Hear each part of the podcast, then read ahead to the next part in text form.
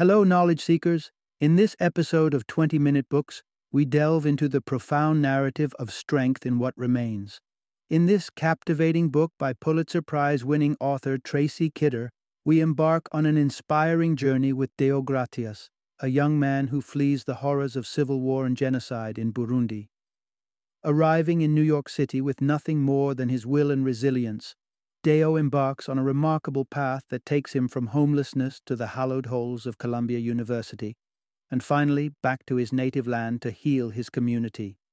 Strength in what remains is a testament to the indomitable human spirit and the profound impact kindness can have on the life of another. Kidder, with his celebrated storytelling prowess, vividly depicts the complexities of the Hutu Tutsi conflict while capturing the nuances of hope and redemption in the face of overwhelming adversity. This book is an essential read for those who are fascinated by extraordinary stories of survival and triumph against all odds, especially readers interested in the challenges faced by refugees. It is also a beacon for established and aspiring philanthropists who seek to understand the monumental difference that generosity can make, not just to an individual, but to entire communities.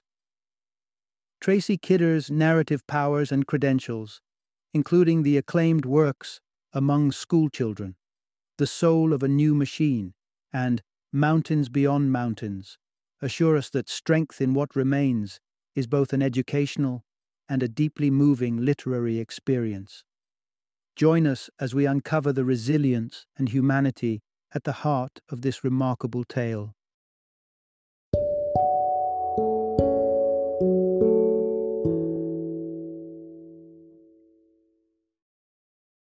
Strength in What Remains A Journey of Remembrance and Forgiveness. Introduction A Tale of Remarkable Resilience and the Kindness of Strangers. Picture a life turned upside down by a brutal conflict, one where fleeing is the only option for survival. Now imagine landing on the bustling streets of New York City alone, without understanding a word of English and holding a mere $200 a ticket to an uncertain future. This was the world Deo had to navigate in 1994 after escaping the violent maelstrom of the Burundian Civil War. Despite the odds stacked against him, Deo's story is not one of despair, but a testament to human resilience and generosity. As fate would have it, he encountered good Samaritans who provided him with shelter and support. These everyday heroes played a pivotal role in his remarkable transformation from a destitute refugee to a medical student at Columbia University. Through Deo's eyes, witness the horrors of the Hutu Tutsi conflict, uncover the sheer determination that fueled Deo's academic pursuits, and ultimately join him on a heartfelt mission back to his origins. Journey from war zone to classroom to heal the wounds of a nation Deo, a young man whose world was torn apart by the violent clashes between the Hutus and Tutsis, found himself alone and adrift in the vast urban sea of New York. Yet, in the face of daunting challenges, he didn't give up. An indomitable spirit guided him as he received unexpected yet transformative assistance, shaping his path from a runaway to a student of medicine at the prestigious Columbia University. Alongside descriptions of Deo's ascent in the world of academia, listeners will be exposed to the grim realities of the conflict that forced him to leave his homeland. But the heart of Deo's tale lies in what he accomplishes upon his return a venture fueled by the desire to apply his newfound knowledge to aid those he left behind. Join him as he endeavors to bring healing and hope back to the place where his journey began, showcasing the power of education and altruism to rebuild and rejuvenate communities crippled by war. In this narrative, expect to traverse various emotional terrains the heart wrenching, the intellectually stimulating, and the ultimately inspiring. It's a story that promises to provide a perspective on life's incredible possibilities when one is supported by the benevolence of strangers and empowered by a relentless will to make a difference. Part 1 From Pastoral Life to Academic Prowess Amidst Turmoil. In the rolling hills of Burundi, where the electric buzz of the modern world hadn't yet reached, Deo grew up among cowherds and crop fields. His life was intertwined with the rhythms of nature, in a place where electricity and clean water were luxuries beyond grasp, and illnesses roamed unchecked due to the absence of medical facilities. Nurtured in a pastoral society, Deo and his kin found wealth in the soil and in the animals they reared. The family's cows held more than just monetary value. They symbolized stability and status, a safeguard against the lean times, and a source of honor in the community.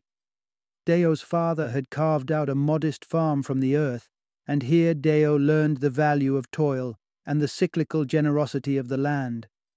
Education, however, was a beacon for Deo's parents. They saw it as a transformative force, a way to transcend the confines of their simple existence. It was within the walls of school that Deo's potential began to unfurl like a sprout in fertile soil, his intellect shone brightly, but its rays cast shadows upon the injustices and brutalities that threaded through Burundi's schooling system. The crack of a ruler or the lash of a branch were ever present threats that students endured, ostensibly to ensure discipline, but often merely as manifestations of arbitrary power. Amid such adversity, Deo's journey was compounded by the political fissures that coursed through the nation. The grip of the Tutsi elite on the levers of government and academia was ironclad. Although Deo himself was Tutsi, his was not a family with tendrils in the corridors of power. They had cows, crops, and aspirations, but no political footholds. Nonetheless, Deo's escape from the constraints of his village lay within the promise of academia. His diligence bore fruit with excellent scores on national examinations which vaulted him beyond the thresholds of middle school and into the hallways of one of the country's finest high schools. Here, amid dusty books and the stern gazes of educators, Deo's academic prowess only intensified, culminating in a coveted place at the University of Burundi's medical school.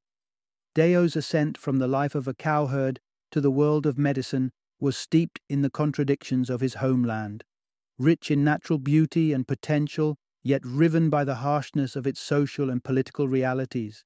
His is a tale of a young man who held tightly to the dream of education, allowing it to lift him into realms he once might have thought unattainable. Part 2 Escaping the Shadow of Conflict Deo's Perilous Journey Through Civil War. Amidst the trials of managing both studies and internships, Deo was unexpectedly thrust into the violent uprising that erupted in Burundi. The typical morning he had anticipated unfurled instead into a chaotic tableau, devoid of the medical staff he had grown accustomed to working alongside. The reason for their absence was as alarming as it was simple. Civil war had besieged the nation. The assassination of President Melchior Ndadaye, a Hutu, the ethnic majority making up around 85% of the populace, lit the fuse of the conflict the Tutsi controlled military was held responsible, igniting retaliatory carnage against the Tutsis by the aggrieved Hutus. For Deo, a Tutsi, these developments bore an immediate threat to his life. Fleeing became his only recourse.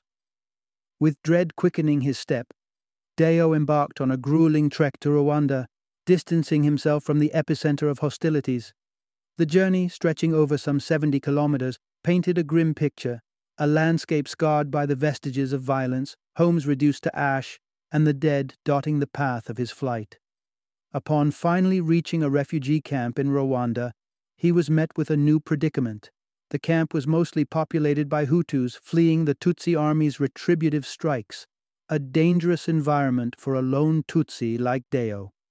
Confronted with the fear of being recognized and possibly harmed, Deo concluded that he could not linger in Rwanda. Under the veil of darkness, he stole back towards Bujumbura, against the tide of the scattered, in search of a measure of safety within the familiar yet fragile bounds of the city where he studied. Upon his return, however, Deo faced a paralyzing uncertainty, isolation from his family, which stirred the harrowing suspicion that they might have been claimed by the war's indiscriminate wrath. It was yet another chapter in his journey marked by the spectre of loss and the cruel tyranny of unknowing. Part 3 A Flight to Hope Deo's journey hits the streets of New York. In 1994, Deo found himself a lone figure amid the maelstrom of chaos that was Burundi's bloody conflict. At just 24 years old, the spectre of violence had chased him from his homeland and through the killing fields of Rwanda. Behind him, months of dangerous flight. Ahead, the promise of a new life, a prospect as daunting as it is necessary. Education, once the beacon that guided him, became his lifeline. As a top medical student, his academic success had been notable. This very aptitude would now set the stage for his escape. A friend named Jean, blessed with resources beyond what Deo could fathom, extended a lifeline. With a letter from Jean's father, a hastily arranged commercial visa, and a ticket paid in full, Deo found himself bound for a city he knew only by name New York. Disembarking at JFK International Airport, Deo's fluent French, an academic trophy, proved to be of little assistance. English was the currency of communication here, and he was painfully unversed. Salvation came in the form of Muhammad, an airport employee from Senegal, whose interpretation skills swayed the immigration officers. But Muhammad's kindness did not end with translation. With scarce more than $200 to his name, Deo faced the harsh reality of New York's living expenses. In an act of selfless generosity, Muhammad welcomed Deo into his home, sheltering him from the overwhelming instability that awaited outside. He didn't stop there. His help extended to securing Deo a job, a grueling labor of grocery deliveries, 12 hour days that yielded a meager $15. It was far from fair, yet it offered Deo something precious a foothold in this sprawling urban landscape that was now his refuge. This confluence of desperation and compassion painted the early days of Deo's American saga. With each step taken on the streets of New York, Deo was walking a tightrope between vulnerability and the hope for a better tomorrow. Through the kindness of a stranger, the erstwhile medical student found the means to cling on, to survive, and ultimately to thrive in the tough, indifferent terrains of his newfound home.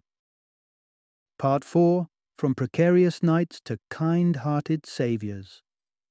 New York City's relentless pulse beat on as Deo grappled with his new reality. A makeshift bed on the floor of an abandoned building in Muhammad's care formed his first American dwelling. A harbor in the storm of uncertainty that had beset him. But stability slipped further from Deo's grasp when Muhammad announced plans to leave for Senegal. Deo faced the prospect of solitude amidst the city's chaos. Confronted with the dangers of the urban wilderness, Deo sought refuge in a different abandoned tenement in Harlem. Fate, however, was unkind.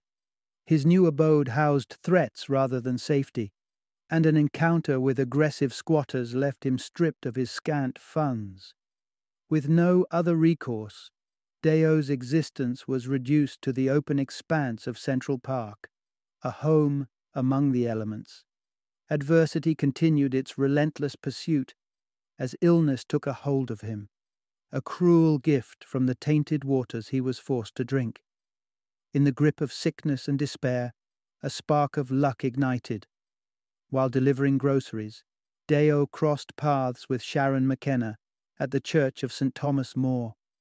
Her benevolence shone through as she connected Deo with a doctor who provided treatment free of charge, mercifully revealing his condition to be minor. It was not just a cure for his ailment that Deo received, but also McKenna's resolve to extend her helping hand further.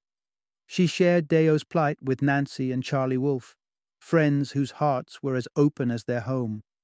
The Wolfes became his new protectors, offering him shelter and an allowance that freed him from the grueling grind of his delivery job.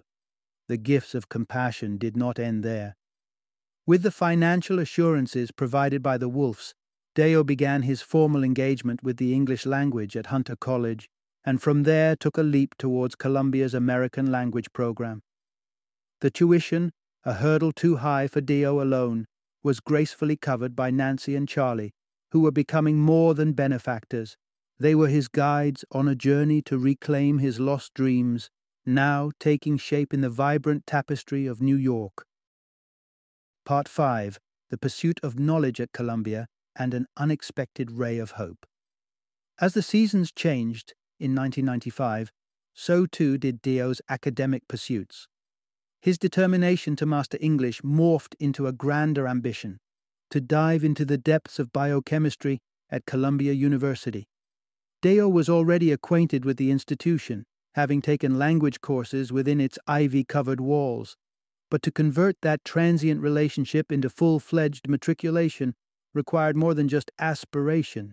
It needed proof of his scholarly background. Convincing his former medical school in Burundi to release his academic records proved no easy task. They believed him to have perished in the turmoil back home.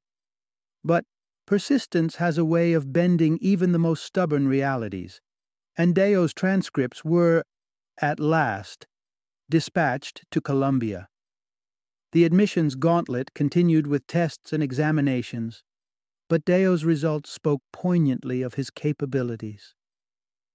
With aid in various forms, scholarships, loans, and the continued generosity of Nancy and Charlie, Deo embarked on his freshman year in the fall of 1995.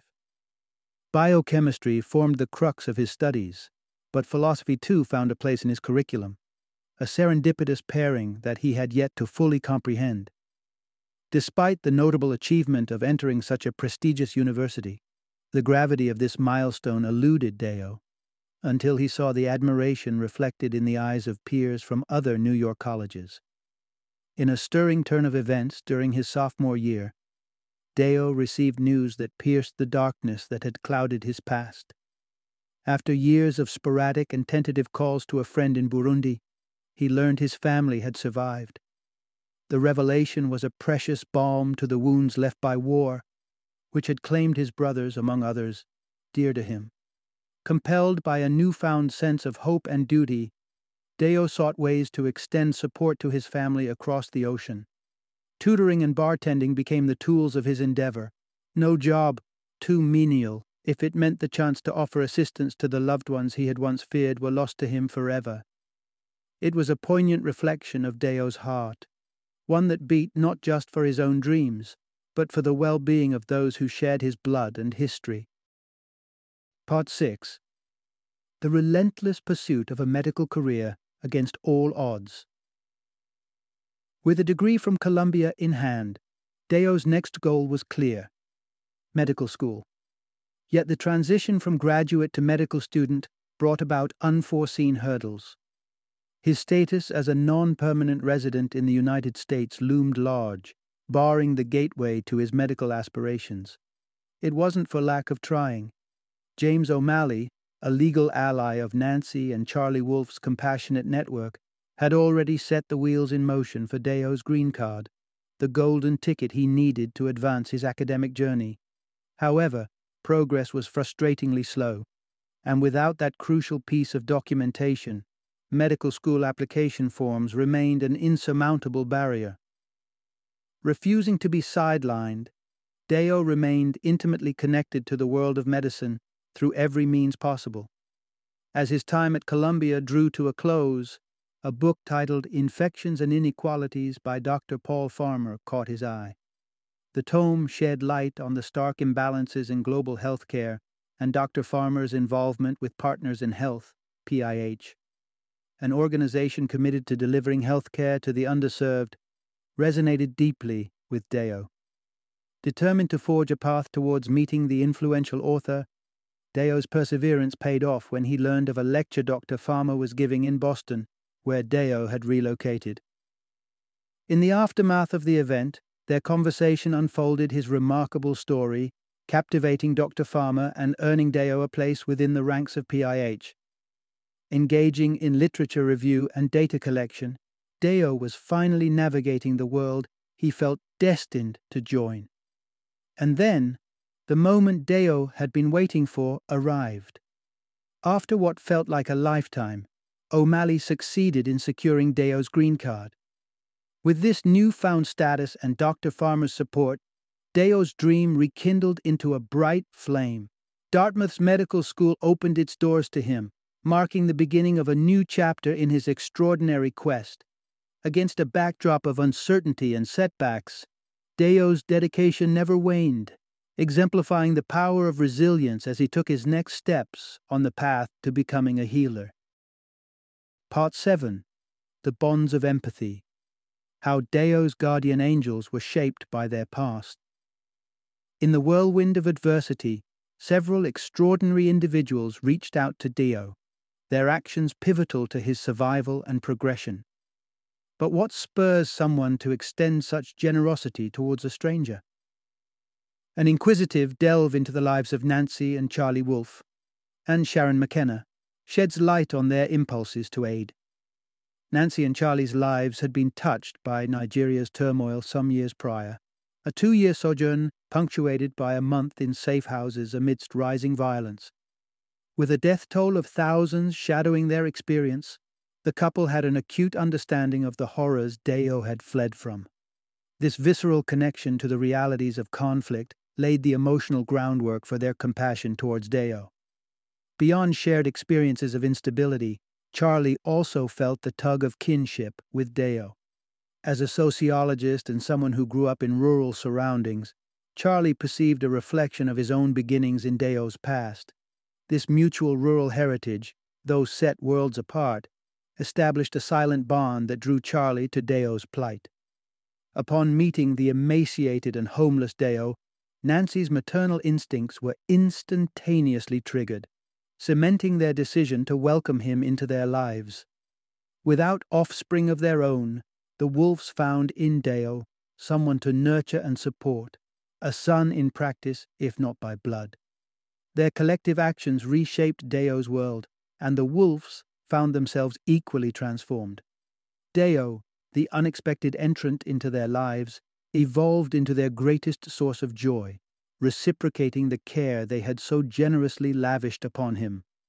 Sharon McKenna, on the other hand, cultivated her capacity for caring through daily acts of service at the Church of St. Thomas More. With meager financial gain, Sharon dedicated herself to assisting those in crisis who sought the Church's solace spotting the seeds of gratitude and recognizing the value of her deeds in Deo's progress, touched a special place in her heart, endearing him to her as more than just another soul in need. In this mesh of lives, shaped by distant lands' violence, rural upbringing, and everyday acts of mercy, Deo found sanctuary and direction. These selfless individuals, driven by their own histories and instincts, offered a steadying hand to a stranger, weaving their narratives into his and charting a course of transformation propelled by compelling empathy. Part 8 A Homecoming Mission Deo's dedication to healing his homeland. With the chapters of medical school behind him, Deo's mind turned homeward during his time at a Rwandan hospital with partners in health. Witnessing the impact of accessible health care, he was struck by a formidable thought. His native land, Burundi, was in desperate need of such facilities, and so the seeds of a profound endeavor were sown. Come June 2006, Deo set foot in his birth village for the first time in nearly 14 years. The scars of the civil war that had only recently stilled were evident, yet amidst the landscape of recovery, Deo's determination to foster change was unwavering. He had visited Burundi five years prior, but had not since reconnected with the village of his youth until this momentous return. The intervening years had not dulled his commitment to his family. Thrift and a caring hand had allowed him to refurbish his parents' home and contribute to his old elementary school's restoration, tangible proofs of his enduring bond to his roots. His intentions in coming back, though met with inquisitive gazes, were driven by a singular, compelling motive the establishment of a clinic. This health center would not be a mere building, but a sanctuary of healing, a not for profit beacon serving a community that had known too much pain. With the aid of his partners, in health colleagues, and a legion of American friends, Deo's vision took shape. Fundraising efforts sprouted stateside while, on Burundian soil, the clinic began to rise. Deo's world, once divided by oceans, now converged in the service of this cause. On November 7, 2007, the clinic embraced its first patients. Staffed by six Burundian nurses, a local doctor, and a contingent of American medical professionals, it was a melting pot of compassion. In its inaugural year, some 20,000 patients passed through its doors, each offered care at no cost. An initiative born from one man's gratitude and nurtured by collective support, Deo's clinic became a testament to the power of unity and proof that even the most personal of dreams could sow hope for an entire community. Final summary Deo's life is a remarkable narrative of hope's triumph over adversity. With a backdrop of the brutal Burundian Civil War, he found himself a refugee in New York City in 1994. Bereft of funds, without an understanding of the English language, and utterly alone, his prospects were bleak. Yet the course of his life was irrevocably changed due to the benevolence of strangers. His journey, which spanned continents and challenges, led Deo through the rigors of medical school thanks to the support and encouragement of newfound friends. With each obstacle he overcame, his resolve strengthened, and eventually the time came for him to return the compassion that had been so generously extended to him. Returning to the wounds of his homeland, Deo orchestrated the creation of a clinic, an embodiment of his dedication to care and his desire to give back to the community that raised him. The tale of Deo is not solely his own, but a testament to humanity's capacity for kindness and the indomitable spirit that propels us towards making a difference in our world.